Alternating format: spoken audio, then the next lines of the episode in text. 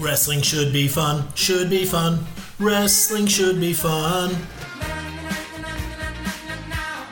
Wrestling should be fun, should be fun. Wrestling should be fun.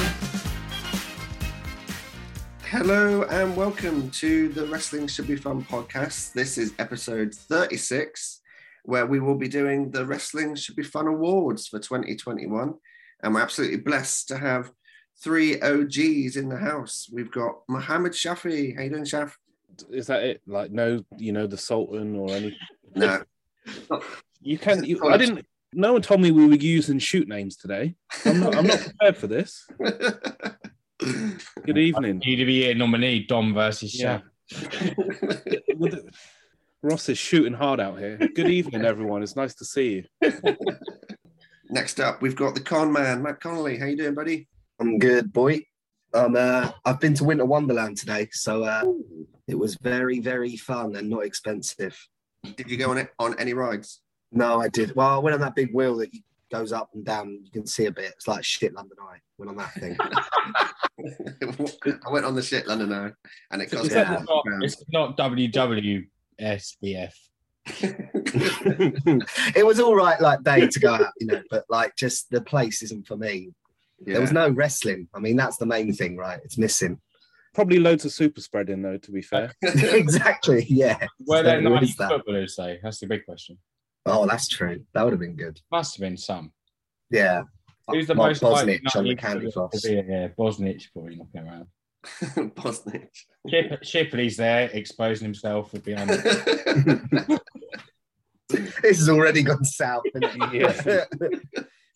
Bosnich And- tucking into the fake snow. Last but not least, we've already heard him chatting away about Neil Shipley. It's JCH. How you doing, James? Yeah, I thought, you know, being having been back in wrestling for at least a month, that the year end awards show would be the time to definitely make an appearance. So that's why, based on that, you will hear me trying to change the subject to 90s footballers and other things towards across the episode. nice to be here, always. Great stuff. Fab Four in the house. So let's crack on with the Wrestling Should Be Fun Awards.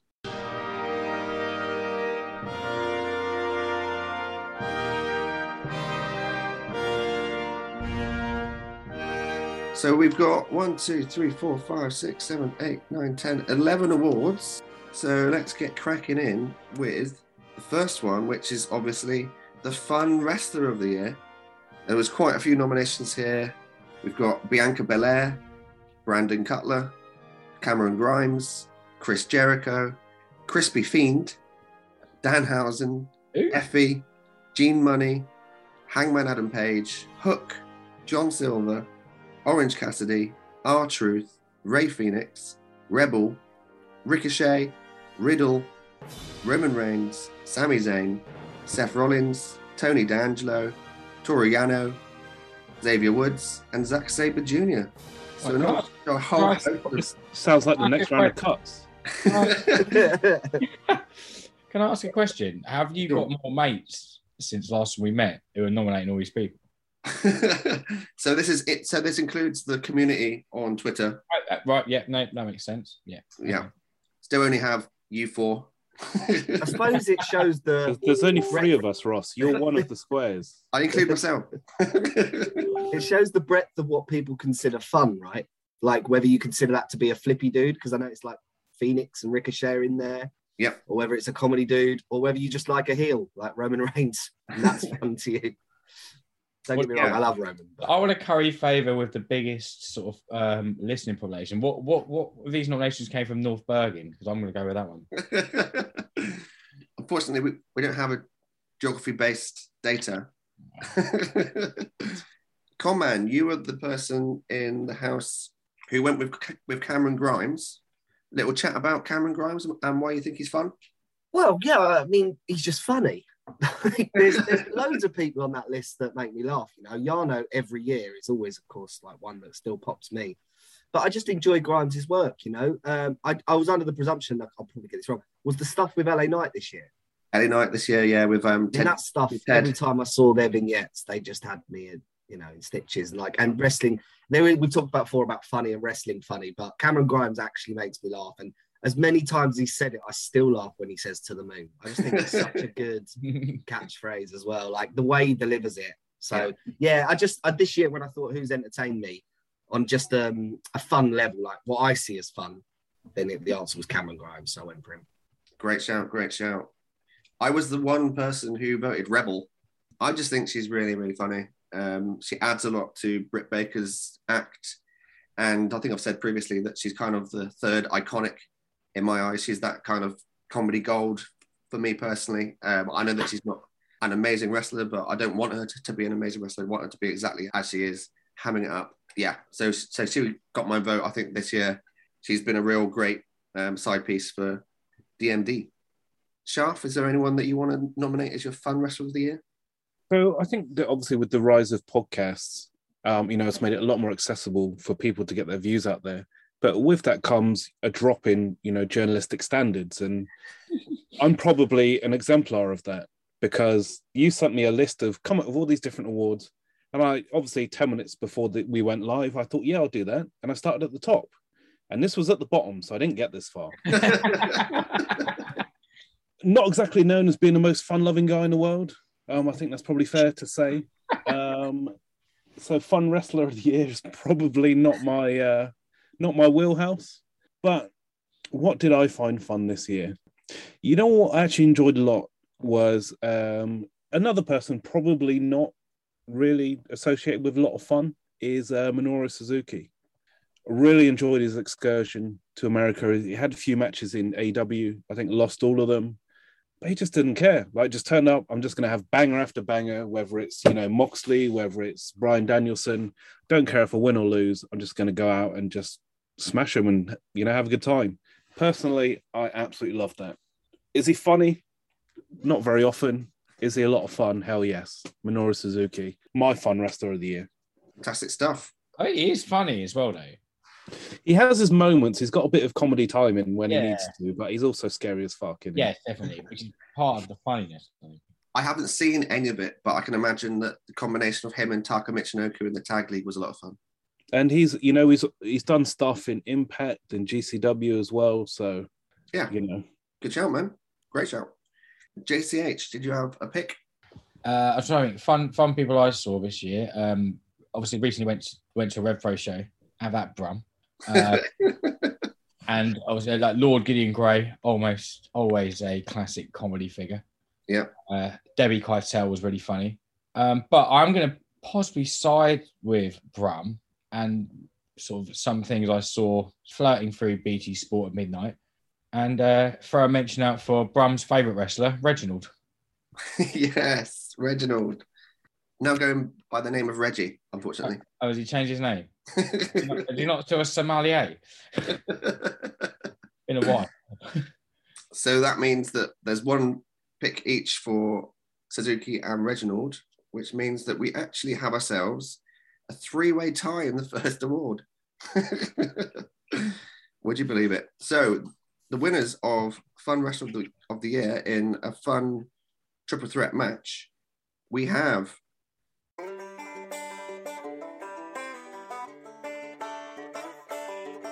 Happy days for Tom Man. Cameron Grimes yeah. got himself seven votes. Right, Equaling them was um, Danhausen. Someone who Brum nominated. And equaling them was Riddle. Bro. So we've got Grimes, Danhausen, and Riddle taking away the prize for Matt Riddle of the year.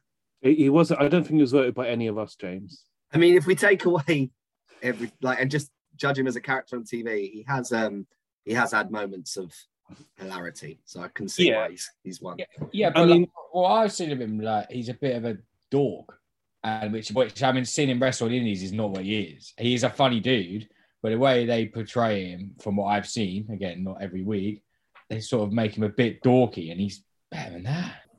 Yeah, but people haven't seen that stuff, so yeah. So well done to those three. Um, I think they're all perfectly viable. Um, I must admit that I don't actually know much about Danhausen, but I follow his Twitter and he's funny on Twitter, so that counts.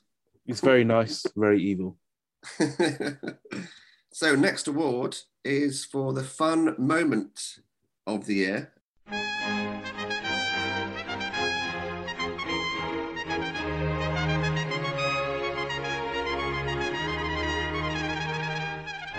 Oh, again, a fairly wide-ranging one that people had the opportunity to pick. I'll go through the list here. So we had Alexa Bliss in the Rumble, Alexa Bliss riding Randy Orton. That was Rose pick. Arn Anderson's Glock, uh, Babyface Brock, Bad Bunny, Bloodline killing Xavier. That's a heel choice. Cameron Grimes and Ted DiBiase, Cardona winning the GCW title, CM Punk and MJF's promo, the CM Punk return, Danhausen just being Danhausen was, was picked. Gigi Dolin being tossed around in a trash can at War Games, the Halloween tag match on AEW, Hook's debut, the Index wedding, Lashley versus The Miz, MJF being a babyface, NWO belt guy at AEW, Orange Cassidy versus Sting, PAC kicking Orange Cassidy in the balls, Riddle on a camel, RK Bro, Roman sending Brian packing, interesting choice, Samoa Joe in a poncho, Spring Stampede 2, Trent's return, and Zack Sabre Jr.'s promo on Shingo. We'll go over to Matt's pick for this one. Matt, you picked the Index Wedding. I did. Also, what I picked. Right. So Yeah. the index wedding is the answer I will stick with, but I think there was a, a moment that was funner, and it was the Cody promo was this year, wasn't it?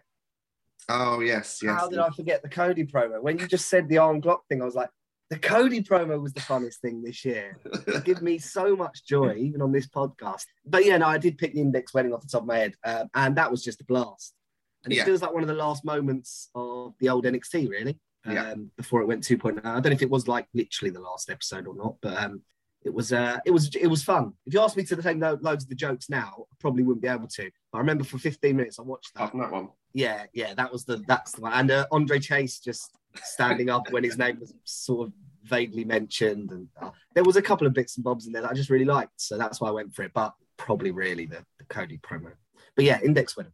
Yeah, for me, Index Wedding was an absolute blast. It went long. I wasn't expecting it to be as good as it was as it went that long. Sometimes when things go long, it drags out and it's not so good. But the jokes kept coming. The fact that they had pretty much the whole roster out there helped with that, obviously, because um, there were so many different versions and um, storylines that they were able to hit. Obviously, um, Gargano was fantastic in his role there as well. Yeah, just a brilliant half an hour of TV, as we've seen on AEW as well. That doesn't have to be the wrestling side of things that entertain you for half an hour. And Index Wrestling certainly did that for me. Shaf, did you have a pick for this? Uh, no. Uh, no, so I mean, there were a couple which stick out. I mean, I think it's it's difficult to choose between two. I think the um the Halloween one was brilliant. The Yeah. AEW Ghostbusters thing, I thought that was just a brilliant segment and sort of showed how you can do fun stuff and then twist it and make it serious and create a moment with the Hangman reveal. Like I really enjoyed that. But I think I'm actually going to choose something that happened very, very recently. And maybe I'm a victim of recency bias, but I am going to go with uh, Punk MJF promo from nice. a week ago. So not not the first one, not the uh, you know where they you know Yeah. less famous Miz and all that sort of stuff. But last week I think was actually even better in that they played with the heel and face dynamics with MJF being in his home his hometown. So they played with those dynamics a little bit. And the reason I really enjoyed it is because Punk was still a face and MJF was still a heel. They stayed true to their characters whilst sort of the crowd tried to flip them. And what was really, really clever about it, more so than any of the, you know, one-liners that had happened, you know, in previous weeks, is that rather than Punk being heel, even though he did do some things to rile the crowd, what he actually did to the TV audience was make the crowd in the stadium heels. Yeah. As opposed to him being heelish. So I think they went 20, maybe 25 minutes. And we, I think, particularly from like the Reign of Terror and stuff, we have previously been conditioned to think that shows starting with 20 minute promos are going to be terrible. But that was like for me, Punk and um, MJF have been brilliant in that role. And even though they haven't had a match, in another year, I'm I would have been. They're probably my second favorite feud of the year. That's what I'm going to say, and they haven't even had a match. Obviously, we'll get on to feud of the year, and there's a reason why I can't pick it. But yeah, so fun moment f- for the year for me. MJF hometown boy, uh, with all of the the vignette that he had, all the build up. Yeah, um, that's my fun moment of the year. I absolutely loved that as well. Um, I think the crowning moment of it was when it looked like he was going to do the babyface save and then start to join in so good. Yeah. JCH. I really like that um, holiday themed food fight. I assume they had on Raw.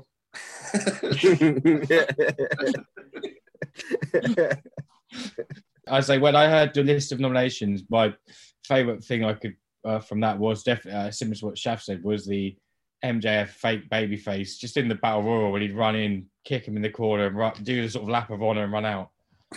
Uh, that really entertained me. I'm not gonna lie. Simple. Are you going to pick MJF being a baby a babyface as well? MJF pretending to be a baby face? Yeah. Love it. Cool. So let's see what that's done to the final scores. That put your picks of MJF into second place, actually, which may well be recency bias, but you know what? He did bloody great, didn't he? But the winner was Index Wedding. Dexter, Gaylord Lumis, you're misunderstood by so many people. While many people see you as a creep, I see you as my cuddly teddy bear. So I think that's probably going to be one of the few now that NXT win. You've obviously had Grimes, Grimes in the last one as well. So even with a Clean sweep. Like Raw at Survivor Series. yeah. yeah, weirdly enough, we've not actually had an AEW winner yet, but I'm sure they'll come. Well done to Indi Hartwell and Dexter Lumis for Indi Hartwell didn't come up on the. Did she? Did people nominate her as fun wrestler of the year? No nominations. I Yeah, was won. surprised that no one nominated her. I mean, I, I say that as someone who didn't nominate her, but I thought people would have nominated. I think again, like what you say with um Rebby, I think um I think she's been brilliant this year. Whenever I've seen it, so yeah, a lot of fun. So next up, we've got Rising Star.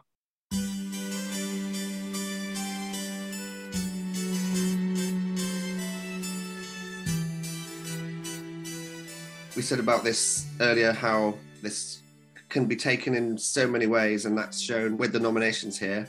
We've got people ranging from top performers to people down the bottom. So let's have a look who we've got. We've got Austin Theory, Bianca Belair, Bron Breakker, Cora Jade, Damian Priest, Daniel Garcia, Danny Jones, Dante Martin, Doudrop, Gigi Dolin, Hangman Page, Hook, Ilya Dragunov, Jungle Boy, Luke Jacobs, MSK, Riddle, Starlight Kid, and Tay Conti. Who is Hook? So that's Taz's son. Is it? Yeah. Ah, right. Con let's go to your pick here, who was Luke Jacobs. I would have called him Fredo. Should have been quicker. uh, yeah, I went with Luke Jacobs because I think I'd heard people talk about Young Guns before seeing them on the progress chapters that have been on the network, and I've heard people say like, "Oh yeah, there's this good like tag team up north, and one's a hard hitting dude, one's a bit more technical," and I hadn't seen them. And from the moment that I saw Jacobs on Progress, and I haven't been able to see him live yet, but the moment I saw him on those Progress chapters, I was like, wow, this guy is just Stan Hansen. Like he is the embodiment of him. He hits hard. His lariat is incredible. Yeah, he's just a bit of a monster already. And I can't wait to see him rise. Like, hopefully, if Progress comes back and he's used by them and in Rev Pro too, I can see him getting a real big push because unfortunately, Ethan Allen got an injury as well, his tag partner. So, I mean, I I couldn't speak highly enough of him, and I, I'll, I won't admit to having seen him live or have seen loads of his matches and all these promotions, but just from what I've seen in progress, I think he's the real deal. I think that you're absolutely spot on there in terms of the new wrestlers that I've been seeing on Progress. Luke Jacobs is definitely a standout for me. Um, real throwback to the kind of early 90s NWA, WCW type uh, wrestler that I absolutely love. So, yeah, he ticks all the boxes for me. And obviously, that Progress roster, there's a fair few coming through, including um, Dom's mate Tate Mayfairs now. But for me, I went for Bron Breakker, obviously the son of Rick Steiner. He looks weirdly like his uncle, Scott Steiner. He wrestles like a hybrid of Rick and Scott. Um, there's an element of the kind of Frankensteiner stuff that he does that that's probably the one part of his game at the moment that's not quite up there when he tries to do stuff a bit too athletic, but just his power game so good. Already amazing on on the mic. He's got a presence. He's someone that everyone seems to have seems to have latched onto. NXT 2.0 has got an element of detractors for the fact that a lot of the characters are a bit zany and a bit wild, whereas people seem to just love Bron Breakker because he's just smash mouth, kick ass guy. Um, obviously, people love the Steiners. Um, he still wears that kind of early 90s Steiners gear. People seem to love that. And yeah, I'd be amazed if he is an NXT champion at some point in 2022. The name still hasn't grown on me, but I, I, yeah, to echo you, I just think he, again, is the real deal. Just an absolute machine. And just the look is Yeah. so impressive. The way he was throwing people around and the way the match was built around him at War Games, which we talked about obviously the other week. Yeah, he's Yeah. he's definitely the future in that company right now. We've seen them muck up a lot of absolute open goals before, but I can't see how they miss with this one. Yeah. Uh, well, wait.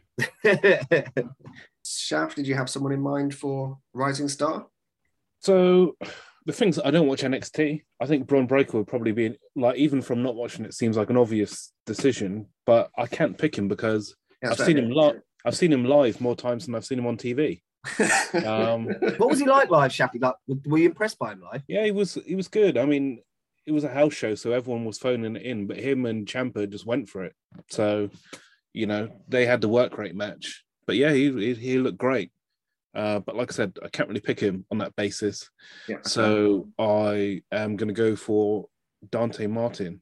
Yeah. Obviously, started the year as a attack specialist. His brother's out injured, and really came to prominence in I think it was the four way on Dynamite. Um, and other stuff he's doing with Lio Rush. Last night he was in the final of the uh, the Diamond Ring, which I haven't seen yet. But I mean, the fact he's even in a main event on Dynamite with someone the caliber of MJF, who's obviously a future world champion, is testament to how far he's risen. So Bron Breakker might be, you know, a better choice, but I can't choose him in these circumstances, and have gone for Dante Martin. Perfectly acceptable, mate. And I concur in the fact that he's had an amazing year. The leap on the bloke is unbelievable, isn't it? I think he's probably the best leap that I've seen in a long, long time. Yeah, I'm not a fan of the finisher, but apart from that, he's pretty good. Can't have it all. JCH. I say, I think um, some good choices there. Luke, Luke Jacobs uh, is pretty impressive. Um, Conman gave a really good rundown of him. Even like wears, I'm pretty sure he wears trunks the same color as like uh, young Bryan Danielson, which is not too dissimilar to his sort of hard hitting ways. I actually, I have seen him live a few times. It's fucking good. and um, yeah, he's he's great. Um, for me, I don't know, like a couple of people I've seen recently. I think uh, Danny Garcia looks like he might have something about him. He's been given a few decent spots recently, but I think I, Rising Star again, as you say, it's very hard to quantify it. Whether it's someone who's risen this year or someone you think is going to rise, but I'd go with. It was mentioned on your initial list would be Jungle Boy. This thing is sort of taken that it's taken a leap, but not all the way, and it's sort of on the cusp of getting ready to go even higher. So it sort of crosses both the sort of definitions of it for me. And I can't vote Michael Oku for everything. Perfectly acceptable answer there, man. Um, Jungle Boy.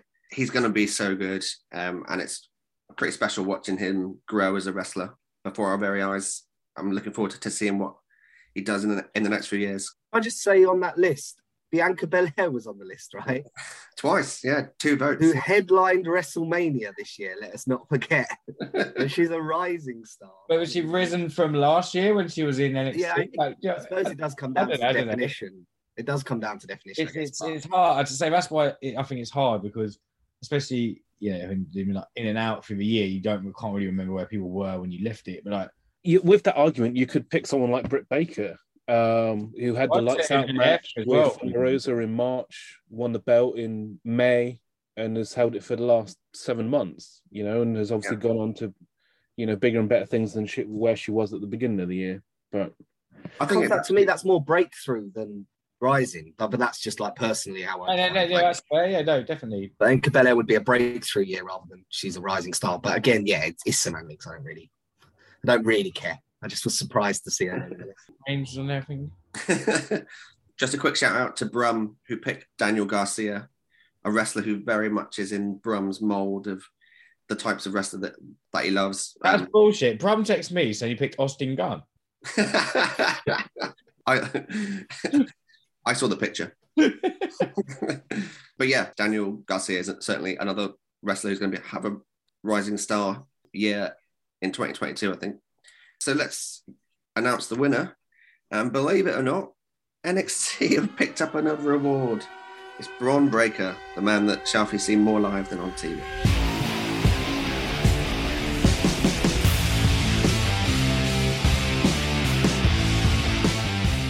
I think that's a fair shout. Done, Bron. so next up, we've got feud of the year.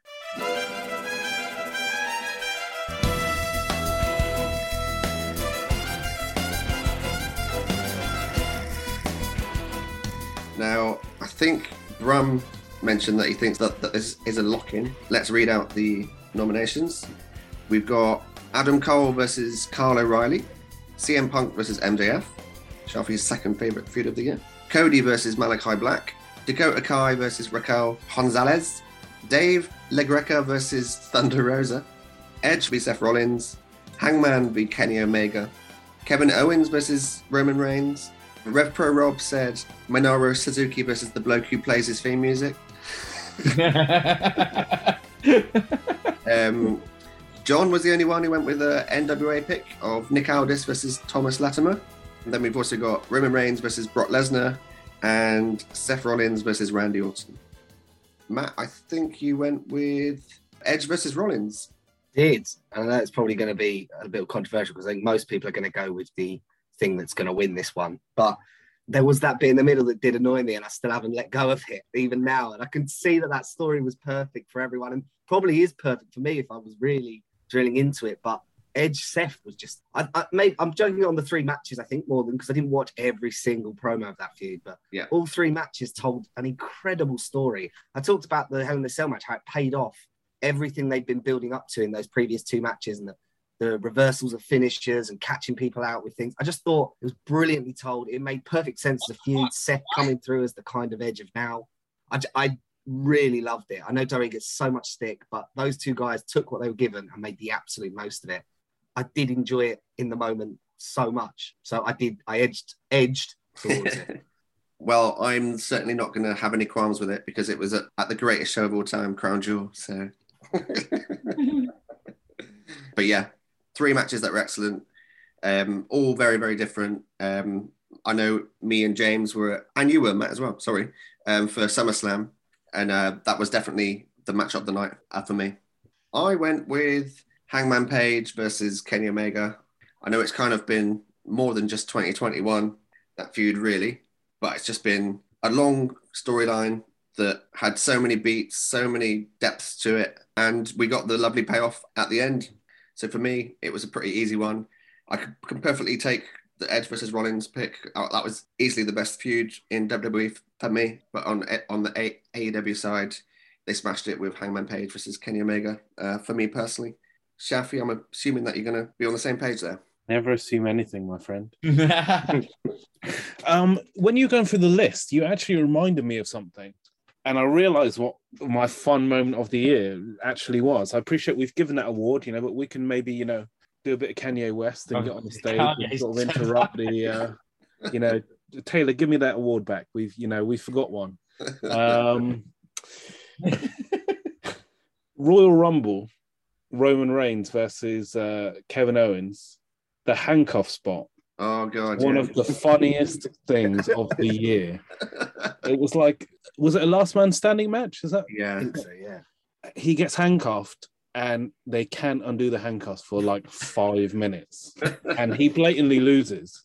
Like it was just brilliant. It was so funny to just see them panicking, thinking like, what, like what are we actually going to do? Like we this pay per view is going to go like seven hours. You know, we can't find the bolt cutters. You know, it's just stuck. It goes six forty-five. um, yeah. Anyway, sorry. Back on topic. Where are we? What are we doing? What was the question? um, um, best viewed. okay, so another hot take for you here. Cody Rhodes is a genius. Now, let me explain why. Okay, so we've spoken about this Hangman Adam Page. Like, it's a two-year storyline from the beginning of uh, AEW having him lose and you know to Jericho and the start and everything else. But there was one part in all of this story that no one's mentioned, just a piece of absolute brilliance. Okay, that they've set Hangman up to be this champion, to be this face of AEW, but there's just one issue with this. Okay, how can he be the number one babyface in AEW when Cody Rhodes was the biggest babyface in wrestling? Now Cody Rhodes is a genius. Like what he's done, he's taken himself, he's taken a bullet for the company here, and you know, come out and made all these silly, you know, promos about racism to turn himself heel and vacate that number one baby babyface spot so that Hangman could go in there on the ascendancy. And I just it's genius that that's just brilliant, you know. No one else has thought of that, have they? You know, because Cody's on a different level. Hot take. Um, it was planned all along. You know, Anthony Ogogo played his part to perfection on the rise of Hangman Adam Page to number one babyface in wrestling. So yeah, I am going Hangman Omega. Um, I don't think anything's gonna come close to that, to be honest. Well done, Cody. Yeah, well done, Cody. JCH, what did you like in the last two months? Well, I, want to give a, a quick uh, no, uh, honourable mention to uh, Adam Cole versus playing a heel. But the uh, the winner for me is uh, CM Punk Eddie Kingston. I know it was like a brief month long feud, and obviously, yeah, I haven't watched the whole year, but I thought it was really, really good, and I really enjoyed it, and it had that uh, sense of reality behind it.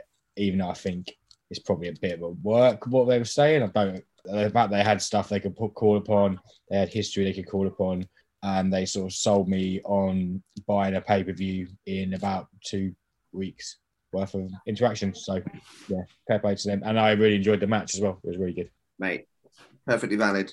Great little um, feud there that the pair of them had, including the Samoa Joe cut angle type headbutt, which I loved. Uh, no, was there no nominations on the like stuff like um on your list? There wasn't any for like MJF and Jericho, was there?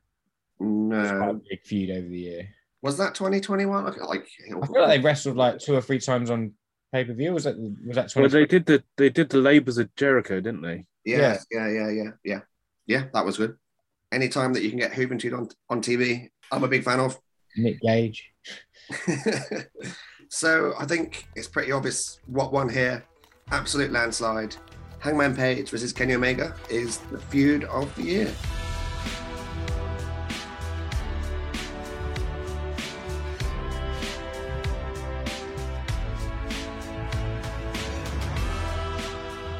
Next up, we've got Moment of the Year.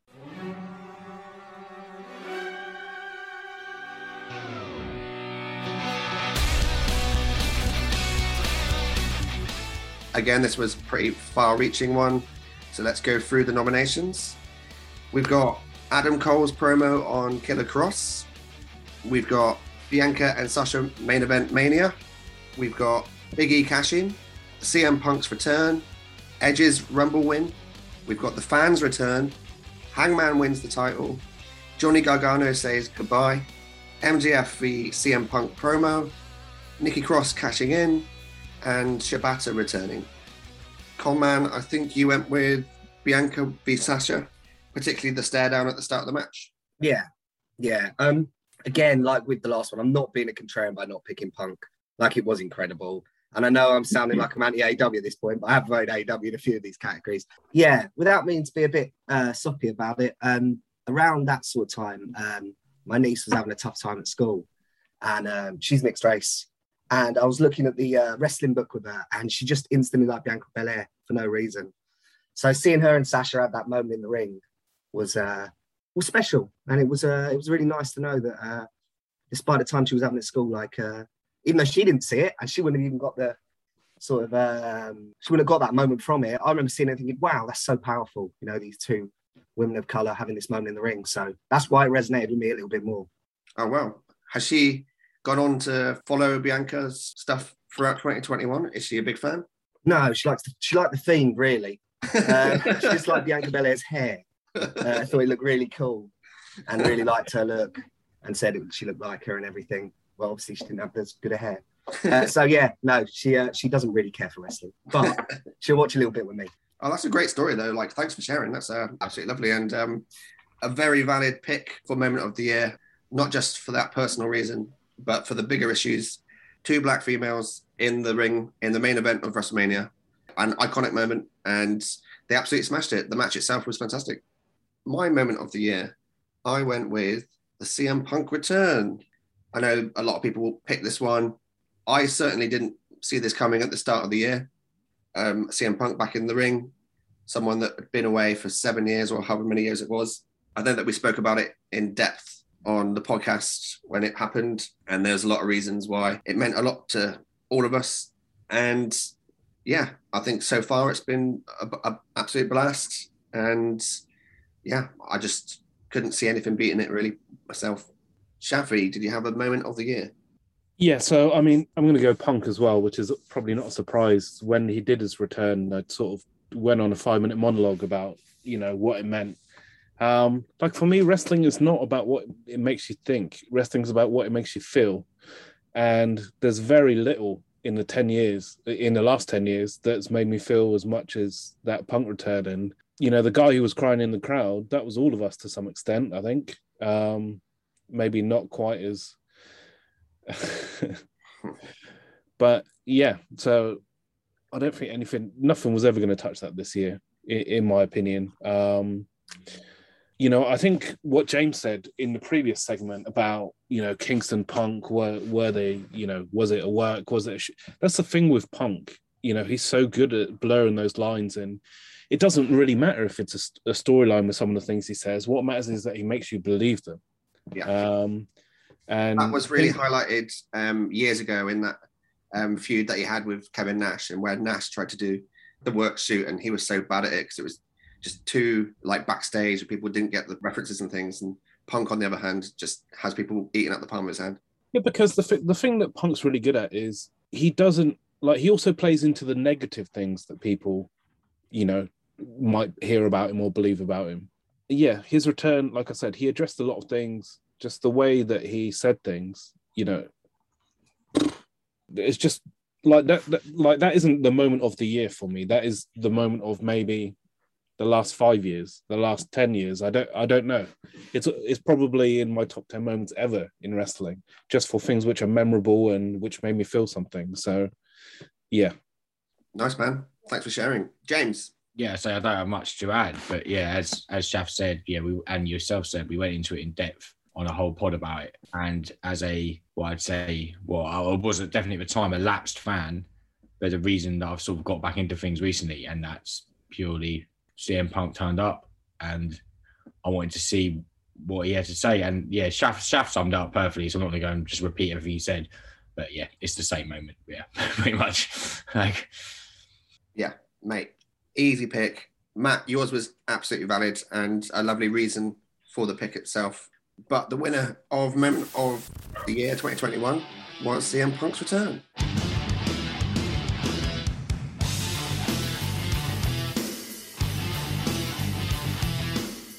So it's a first win for AE Dub. Hey, didn't they win the Second last one. one? Second one. The first one since the last one. We're on a roll now. We've got a bit of momentum. Ross is scoring like shock mastermind again. I'm sure. yeah, classic. Well, let's not talk about that. It's still sore. I'd say TK Cooper winning shot mastermind is a non-honorable mention. yes. Only because Conley can make the final. Okay, next one we've got pay per view of the year.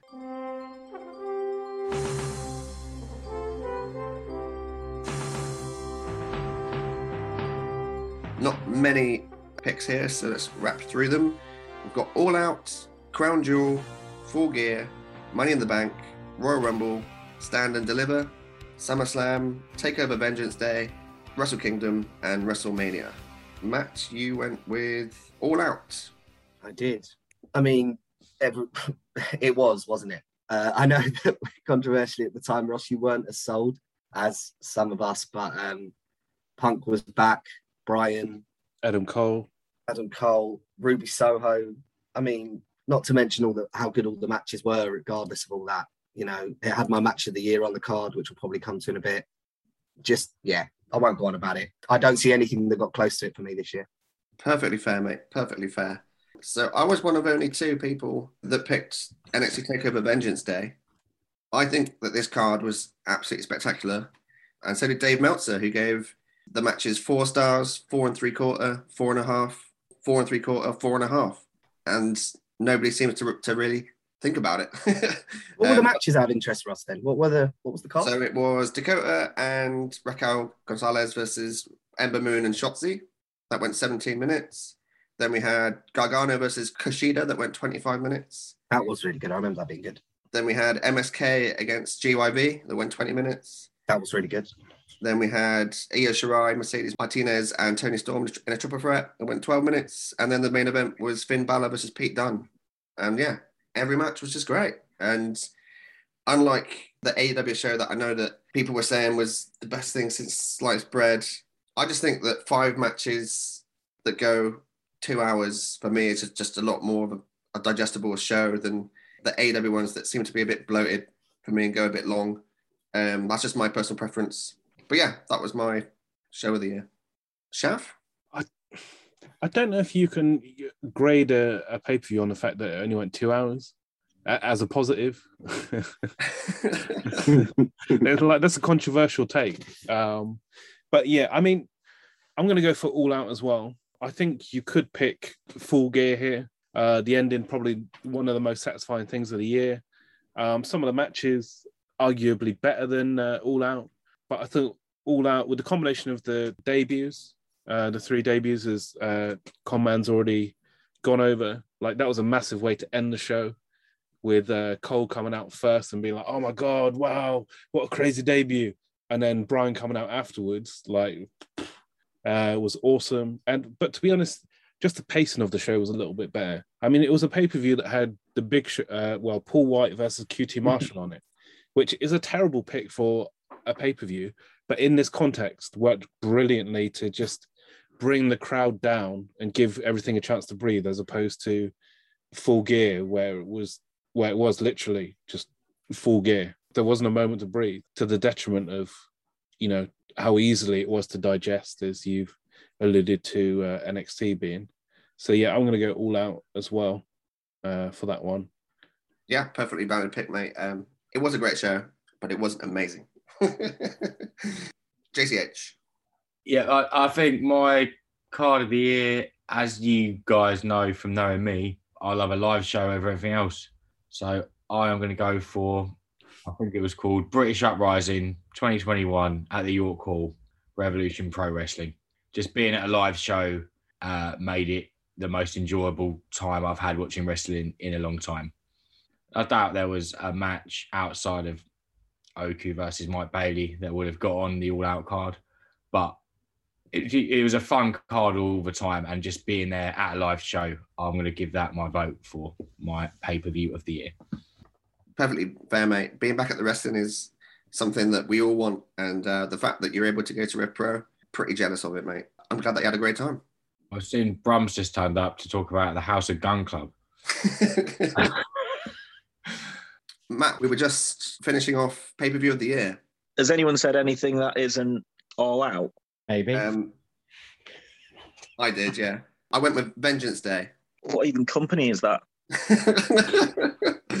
it was the NXT show with um, Gargano, Kushida, Dunne, Balor, MSK, GYV. Did you watch the All Out shows? Maybe the yeah, best uh, wrestling yeah, show of all time. it had the big show on it. I, I assume that's what Shafi's just been waxing lyrical about. Yeah, yeah. About the big show, yeah, big time. well, don't worry, guys, because I'm in the wrong, and the winner of pay per view of the year is All Out. Robbery. Oh, good.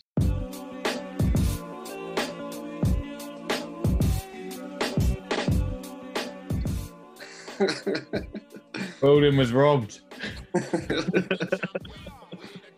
Next up, we have Tag Team of the Year.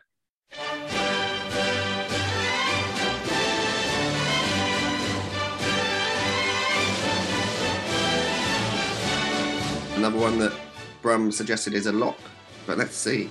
So the nominees are FTR, Kento and Yuma, Lucha Bros, MSK, New Day, RK Bro, Sting and Darby Allin, the Usos, and the Young Bucks.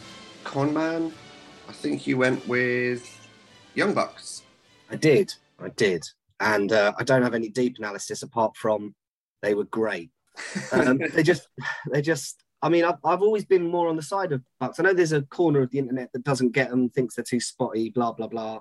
But I think that I can't say I've ever been really that bored in their matches, even if I didn't agree with the psychology. And I think this year they really nailed their role and had a great run with the belts, dropped them perfectly. Like I say, nothing interesting or deep analysis apart from just thought they were the best tag team this year. But AEW had a lot of good nominations, I thought. Yeah, absolutely. Um, obviously, I think most of the nominees were from that promotion, weren't they? So fair play to AEW for um, having a smashing tag team division, which might get even better now with Red Dragon on their way. I went for the Young Bucks as well. Not much to, to add beyond what Matt did. All that I will say is that this year is probably the year that, that they got to show off their psychology chops a bit more as heels. Um, love their heel work. Um, doesn't have to be as wild as the thumbtacks in the sneakers, but it doesn't help. so, oh, Brum, actually, as you're here now, um, you can talk about your pick, which was also the Young Bucks. Probably to keep it loose, the kind of four quadrants that you'd you judge them on is average match quality, peak match quality, importance to the promotion that they're in, and impact as an act. That's not impact with an exclamation mark after it. That's small i. And I think on all four quadrants, they were the number one team against yeah strong competition. You know, I think a few you mentioned there like Lucha Bros. Uh, Lucha Bros were a close second to me for me, but uh, not a close second, a second because I thought Young Bucks just yeah dominated dominated in, in all those quadrants and yeah and I know JCH voted for them because he absolutely loves their fashion style. Shaf, would you pick the same as us? So I think the like when did they when did they turn? Has it been longer than a year? Because um, I, I remember on this pod we were talking about them being quite directionless, and you know then they they turned heel and and got a bit of direction joining Kenny. So I, I imagine that must have been at the start of this year. I think it was um, January. Yeah. Yeah, yeah, because because the Good Books FTR match from Full Gear was 2020, and they weren't heel then, were they?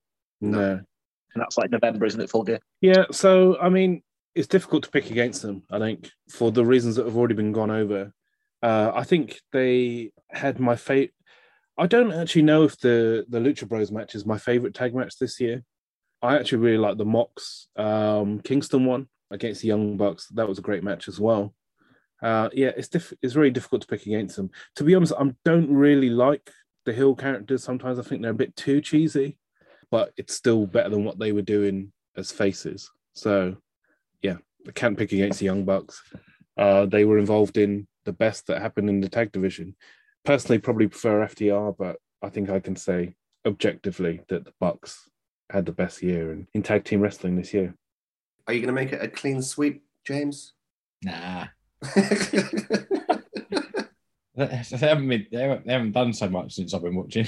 I, I, I love them. I really enjoy them. I really enjoy their work. But I'd probably give a little lean to FTR from the last couple of months that I've been watching a bit more regularly. Oh, and and the Lucha Bros, to be fair as well. Yeah, Lucha Bros. I think I've I've seen feud with both of them, so I'll, I'll give it to Lucha Bros. Lucha Bros. It is. Yeah. But yeah, but I, I understand people watching the whole year why the Bucks would be the answer. And it's a it's almost a clean sweep for the Young Bucks on the podcast, but it was a pretty substantial win for them in the overall. So tag team of the year 2021 is the Young Bucks.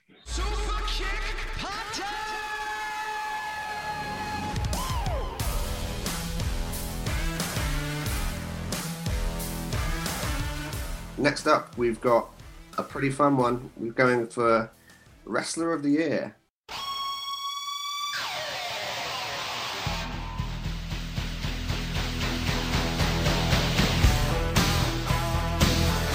Okay, let's go through the nominations for Rest of the Year. We've got Bianca Belair, Bryan Danielson, Christian, Eddie Kingston, Hangman Page, Jonathan Gresham, Josh Alexander, Kylie Rae, Kenny Omega, MJF, Nakajima, Roman Reigns, Santos Escobar, Shingo, and Sting. Sting. Pro Rob nominating. I, I think I think someone actually wrote Shingo, but they're autocorrect. Change it to Sting. Rev Pro Rob went with uh, Eddie Kingston for this. That's acceptable. Sting. Common, you went with Roman Reigns. did um, because every time I've watched WWE, he's been the best thing. Um, I know I talked earlier about how maybe he's not had the the red hot feud, although I think the Brock stuff's been pretty good lately. But I think his match quality's been really good this year. His character is just so good. You could argue it's almost too strong at this point. He's got maybe the Britt Baker problem in AEW of being just above all competition, but I'm not going to let that go against him because I absolutely love the guy and I love watching him on my wrestling programming. So for me, as much as there's probably loads of dudes in AEW that have had better match quality, Roman Reigns has been my favorite wrestler this year. And he's also won me a point in the predictions contest. I think my, the only one this year of my five that's going to come in is Roman Reigns being champion all year. So I've got to give him props. Yeah, that's a great shout. Yeah, um, Universal Champion for the whole year. You can't really argue with a nomination for the rest of the, of the year in that category.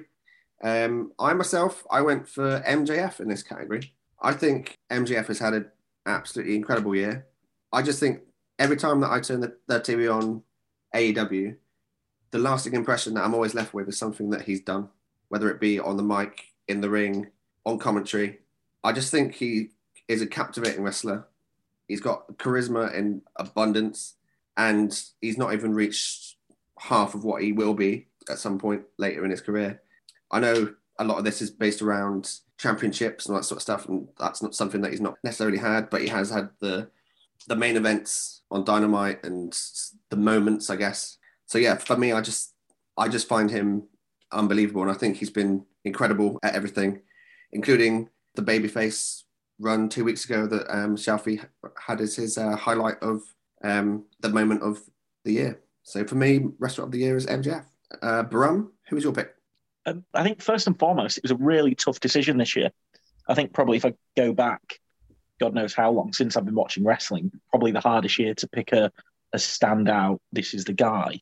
I did nearly go with MJF. I'm really glad that Rev Pro Rob gave Eddie Kingston a shout out because he's been incredibly entertaining this year. Um, and again, you got people like Kenny and Hangman and all those guys. But even though he's been an absolute shite house of a promotion in New Japan's worst year since Tana first won the belt, like I think Shingo's body of work in ring is unquestionable this year. And even though I've not been entertained by him as much as others, because just the whole booking and the whole company's a, a quagmire, I think it'd be unfair of me and not objective of me to not say Shingo. Um, I think his average match quality and again and peak match quality has just been off the charts. If maybe he's not been engaging and his feuds have been dull. Yeah, I must admit, I've, I've I've not had the chance to see too much of New Japan this year, but the matches that, that have gone out of my way to go and watch are the Shingo ones, and I've not been disappointed in any of them. You know what? Like that match with um, Tanahashi at the start of the year doesn't get talked about enough. That was so good. I know you were a massive fan of it, Ross, right? Yeah, massive fan of that match. Just an incredible worker, Tanahashi, that is. But you get in, in the ring there with Brum's pick for wrestler of the year, and yeah, it was just magical. Even though there was far too many neck bumps for my liking. uh, Shaf, How am I for mentioning stuff that's happened last night? Are we fine. good on? Or, well, I mean, have people seen Dynamite or? I haven't seen it, but I'm happy to hear your thoughts on it. I've, I've seen it. Happy for stuff to be said. So enjoyed the shout out for Kingston, like similarly to your shout out for MJF. You know, two people that are always entertaining, always captivating, always like Eddie Kingston's so good because he can lose every week and I still care and I still want to see him succeed.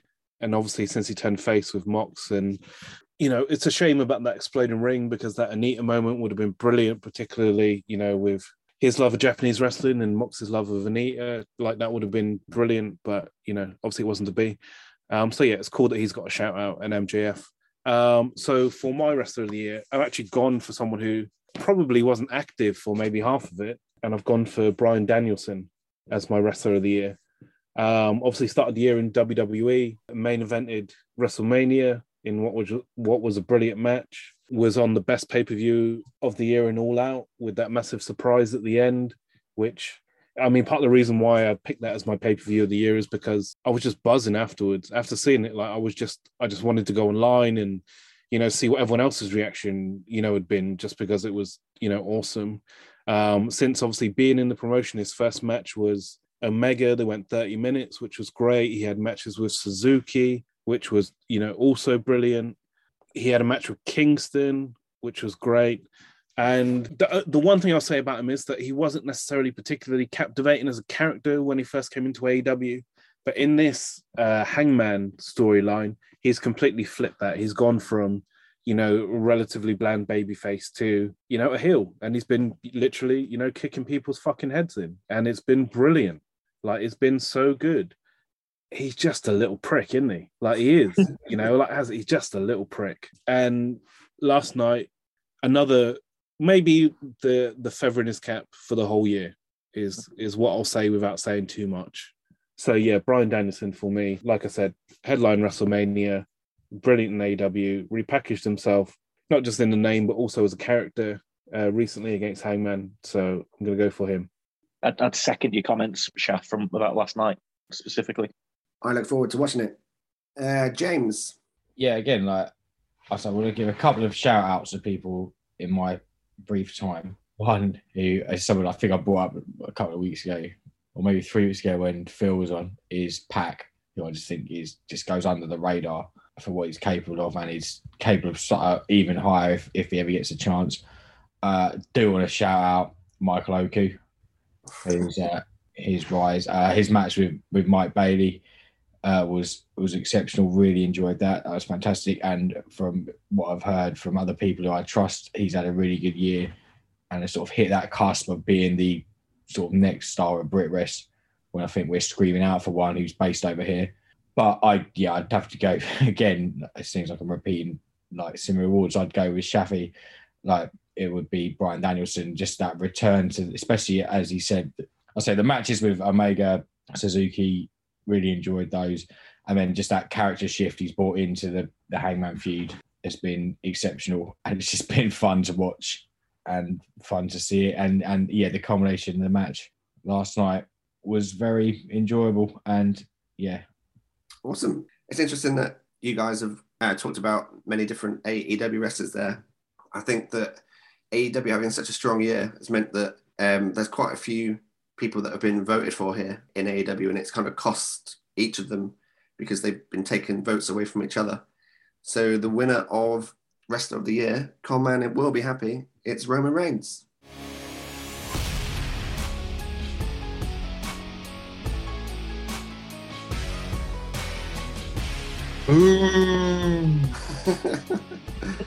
Next up, we've got Match of the Year.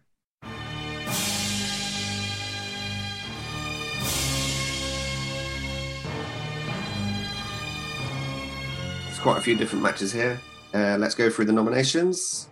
We've got Adam Cole versus Kyle O'Reilly, Becky Lynch versus Charlotte, Danielson versus Omega, Danielson versus Suzuki, Danielson versus Miro, Dakota Kai versus Raquel Gonzalez, Daniel Bryan versus Edge versus Roman Reigns, Edge versus Rollins 3, Hangman Page versus Kenny Omega, Ilya Dragunov versus Walter, Jay White versus Kota Ibushi, John Cena versus Roman Reigns, Josh Alexander versus TJP, Lucha Bros versus Young Bucks, the Men's Rumble, the Men's War Games, Serena Deeb versus Hikaru Shida, Shingo versus Tomohiro Ishii, and Shingo versus Will Ospreay.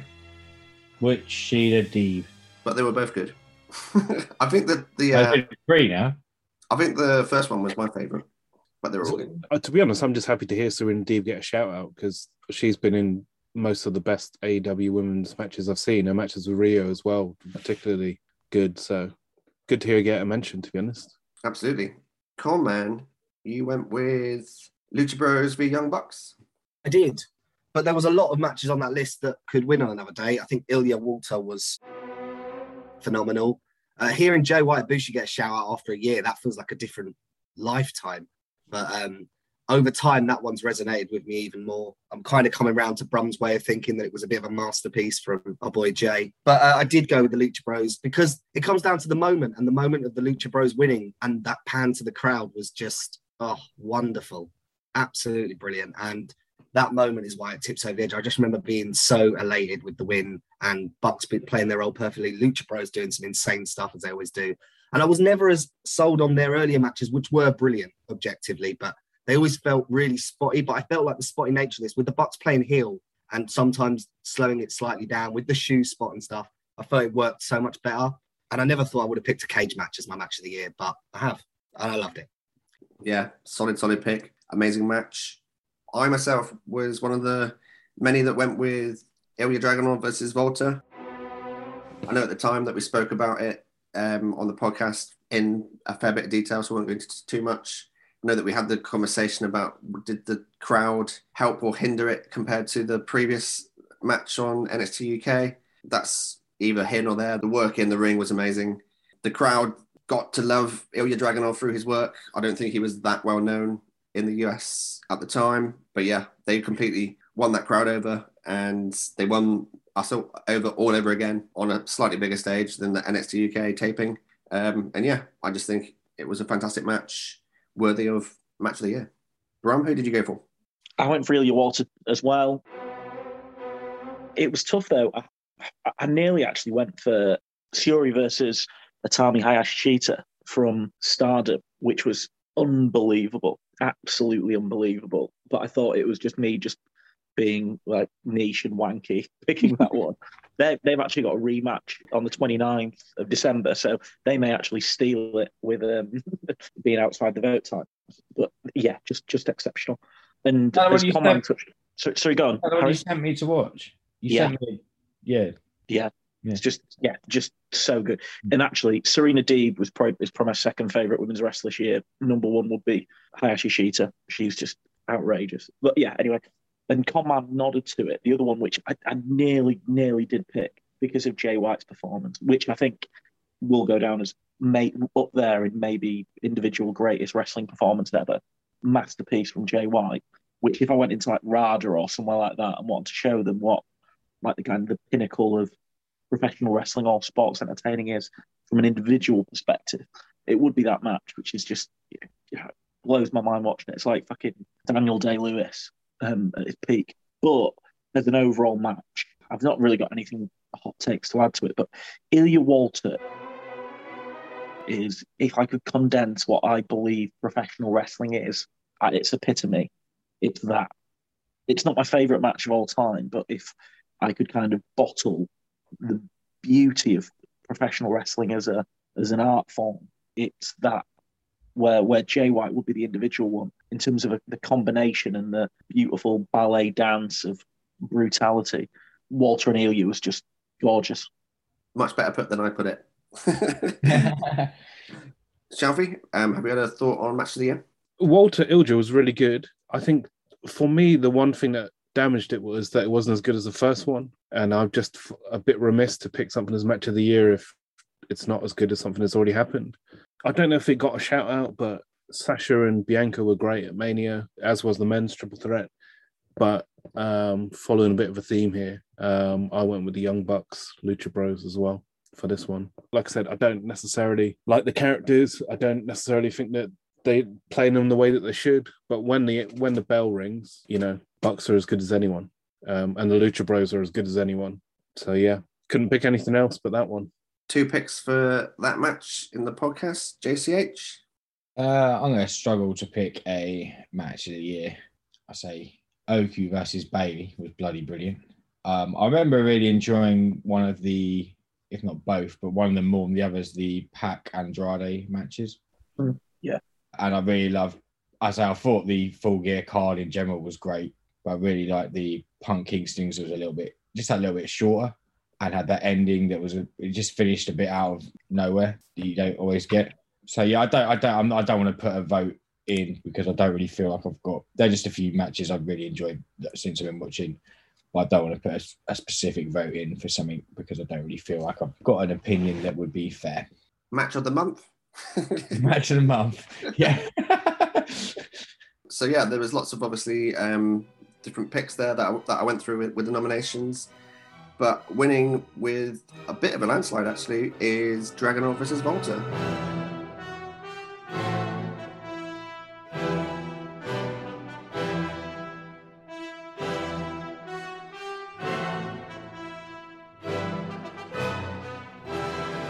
So congratulations to NXT picking up their fourth award of the awards. Well done, NXT. So last but not least, hang on, but, but how many awards have NXT got? How many awards has NXT 2.0 got? Because they split. I think NXT 2.0 is struggling. Got one at least. They got one. okay, so let's go to the big one promotion of the year.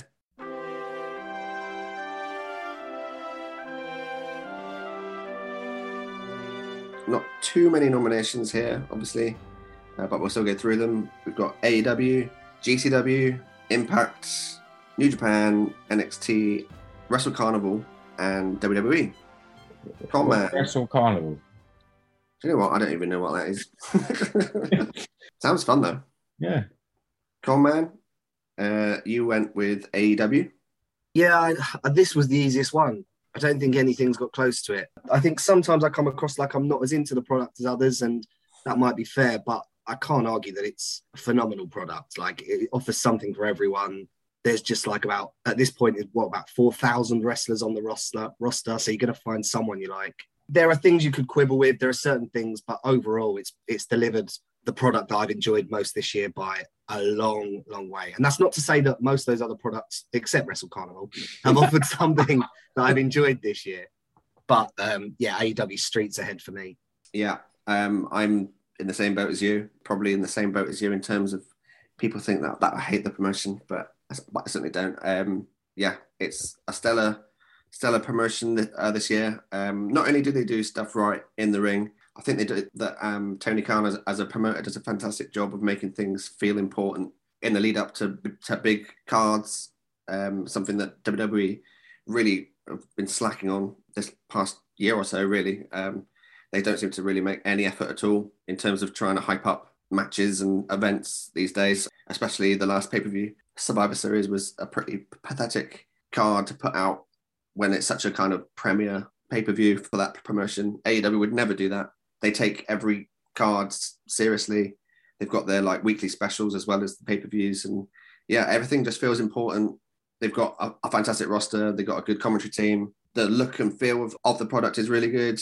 Yeah, there's not too much more that, that I can say beyond they're smashing it, and they will continue to do so into 2022. I think. Brom. Yeah, I think this might, for some people, strain to potential disingenuity or at least hyperbole as, as someone who's a, a semi-regular on the hottest wrestling pod in town. But I, I, I do actually think that if it wasn't for AEW, I don't think I'd be watching wrestling at the moment. And that that's not shitting on the rest of the wrestling world directly, but because I don't kind of watch WWE anymore, and you know I constantly bitch about New Japan on this podcast. I, there's apart from I'd watch the Rumble, and I'd I'd probably watch bits and pieces of G1, and I'd I'd watch Wrestle Kingdom, and I get maybe if someone like recommended me like a shit hot match, you know, look at cage match maybe like a couple of times a year, see something. But I, I just don't think I'd I'd be definitely wouldn't be watching it weekly or probably not even monthly. AEW is just so fucking excellent that I, I, I don't watch the all the the dark and the dark elevation and the dark undervation of all the different sh- all those shows but dynamite rampage and pay-per-views just watch watch religiously and just absolutely adore it. And because of that i watch more wrestling. So the stuff that i want to I, so i watch more new japan because of them. I watch more you know other shows apart from Wrestle Carnival, I watch more of because I'm more into wrestling, but that's purely because of how fucking unbelievable AEW is. It's just like like all the stuff that we've just been as wrestling fans complaining about for fucking ever that doesn't exist. AEW just gone in and just done it. Long term, multi layered, non patronizing storylines with entertaining wrestling and just fucking great, isn't it? And I'm just, yeah, like, yeah, I, I literally would not be would, would not be watching wrestling much at all. I'd be a, a super casual. I'd be the people that that WWE be trying to to win me for from a ratings point of view. um, if it if it wasn't for this, but no, I'm I'm a full on I am still a, a card carrying wrestling fan because of that promotion. So I'm, I'm going to go for them, my promotion of the year, probably. Or Wrestle Carnival. Beautiful to hear. Do you know what? I feel bad for, for Wrestle Carnival right now. Um, I'm gonna. I'm not. It's the most press they got in years. North Bergen's going to be buying tickets over to see Joseph Conners' debut in Nottingham on January 30th. I'm gonna try and watch some Wrestle Carnival for the pod next week. Shaf, I'm assuming that you're gonna follow Brum's sentiments. Oh, I nominated Wrestle Carnival.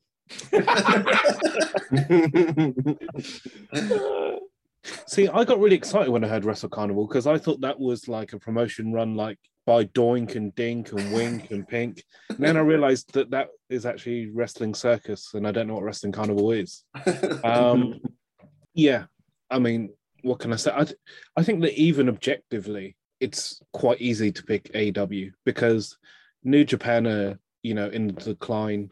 NXT were in the decline and have rebranded to something that doesn't appeal to us as much as the old one did. Uh, WWE, I'll be honest, I find it unwatchable. So yeah, and Impact is sort of 15 years removed from its peak. So yeah, it's a fairly easy pick for AEW, uh, which will come as no surprise to anyone. Uh, but like Brum, like I wouldn't, I probably wouldn't be watching wrestling now if it wasn't for AEW. I was watching the takeovers, and that was pretty much it.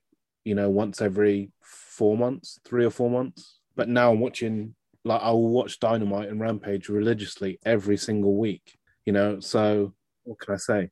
It's it's taken me from someone who'd watch wrestling once every three months to someone who watched three hours a week, and will pay for the pay per views and will pay for FITE TV so I can watch it without adverts and you know none of that picture in picture nonsense. Like I will pay for whatever they put out because I enjoy the product that much. yeah, impressive. Can't say better than that. JCH. Were we talking earlier about Wrestle Carnival? Just interesting. I thought about that stuff on uh, January the 30th with the uh, Alexander Wolfe seminar they got going on. Uh, it's only 40 quid in Nottingham, uh, if anyone fancies it. Same day as the show of Joseph Conners' debut, but that is sold out. Um, What's it as? uh, yeah, yeah. Again, like I feel like I'm in the going to be. If I talk properly, I'll be just be repeating what Shafi said and what Brum said to an extent. And as someone who was completely lapsed as a fan, it was CM Punk AEW that got me back into it, and that's what I'm watching at the moment. And so, yeah, it would obviously be AEW for me. As much as I enjoyed my visit to Rev Pro, there will be a close second. Even after Fulham Rovers 7 0. Yeah, like, have you seen the league table since that game? Just sort of throw it out there. They gone fourth, mate. Bournemouth away. Have it. just what they needed. Little, just when you lose that match to restart the uh, rise up the card. That's what's going on. Um, no, Is, yeah, is, is, it, is it Seamus Bryan? exactly. Exactly. The yes movement is going around Ewood Park right now. Is that why you voted Brereton Diaz rising star? yeah, what's yes in Chilean? he is the rising star, isn't he, Brereton Diaz? Yeah, but yeah, it's a, yeah, it's, it's it's AEW by by a long way, as it is something that yeah, like Shaf said, I've I bought pay per views, I've bought the Fight Pass, so I don't have to watch it on my wait for ITV four. I'm not all the way back, but it's it's got me quite a long way there, and I'm enjoying watching it. And yeah, I'll say, and the highlight has been, I'll say, when you a few of you boys were around to watch the pay per view, that I really enjoyed that. Going to watch a live show, even it was with one of my other mates because none of you could make it, but I'm looking forward to going to live show with you and just getting the chance to like chat, chat wrestling shit with you guys as well. I know we've kept in touch with other things, but it, yeah, so and I and I can only thank AEW and yeah, and CM Punk really for, for getting us for getting me back into that place. So yeah, it would definitely be AEW for me by a long way. I think just a 2022 AEW show. I know like a hundred people who want to go, and like that's just crazy, you know. Because like we will all go. Like that will be a, a wrestling should be fun day out, guaranteed. Like hundred percent attendance. I think they'll actually probably be able to do a venue bigger than 100 people. Though I would love to see them in the Res Cal. But didn't we have this conversation like Oh, almost like a year ago before like the pandemic about if they ran over here? And I swear I said they'd run somewhere big, and they could do. Like people laughed at me. You all laughed at me. I swear this was about a month ago. No, no, it was. It wasn't. It was longer ago. It was about because I said they could run Craven Cottage then, and everyone said no, they wouldn't be able to do Craven Cottage. It was quite near the start of it. And then last last month, you were like, "Yeah, they could run Craven Cottage." I'm like, "Yeah, well."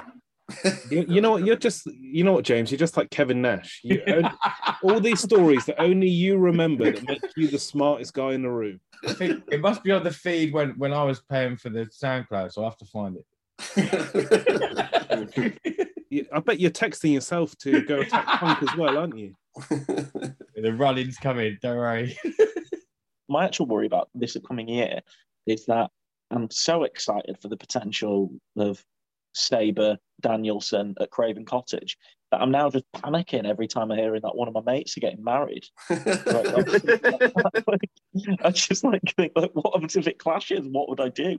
'Cause you can't, you can't tell like your mates. You can't say I can't come to your wedding because I'm off to the wrestling. Especially when it's like it's not WWE or anything they've heard of. Like you can't say it, but I would be absolutely fucking distraught to miss that.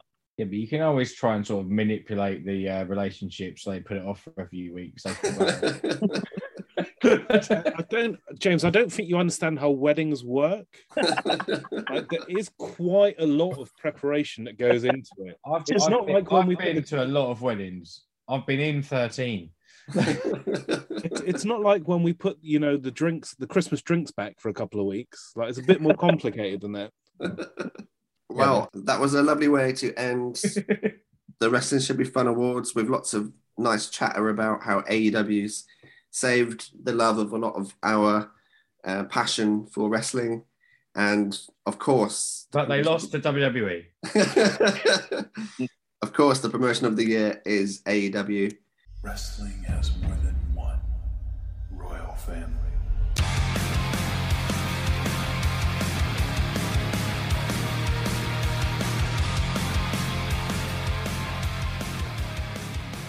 So that's the final award. Let's quickly go through all the award winners. Fun Wrestler of the Year, we had a three way tie. We've got Riddle, Danhausen, and Cameron Grimes. Fun Moment of the Year, we've got the Index Wedding. The Rising Star of the Year is Bron Breakker. The Feud of the Year is Hangman Page v Kenny Omega. The Moment of the Year is CM Punk's return. Pay per view of the year is All Out. Tag Team of the Year, Young Bucks. Wrestler of the Year, Roman Reigns. Match of the Year, Ilya Dragunov v Walter. And Promotion of the Year, AEW. Thanks everyone for voting. I hope that you've enjoyed the awards.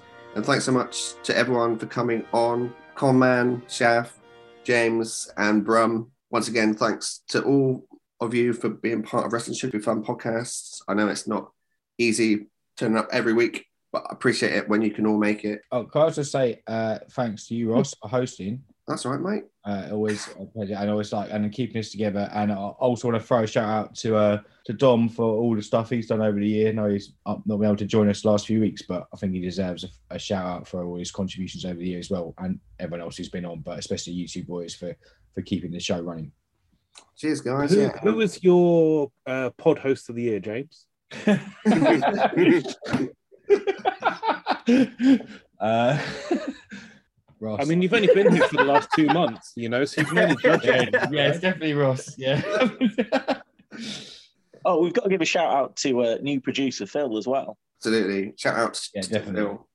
He did. He also did a. I thought he did a, a cracking debut on the front end. I was going to say in front of the camera, but yeah, you've, end you've got to go Patreon to get the tapes. yeah, shout out Phil. Like amazing work. Always a pleasure to work with. And the audio work that he does is spectacular for us, where he adds in all the themes of wrestlers and things, makes the the Assman theme. Just got like, well, stop really- pulling back the curtain, you know, like people are just assuming that we're doing that ourselves on the fly, right?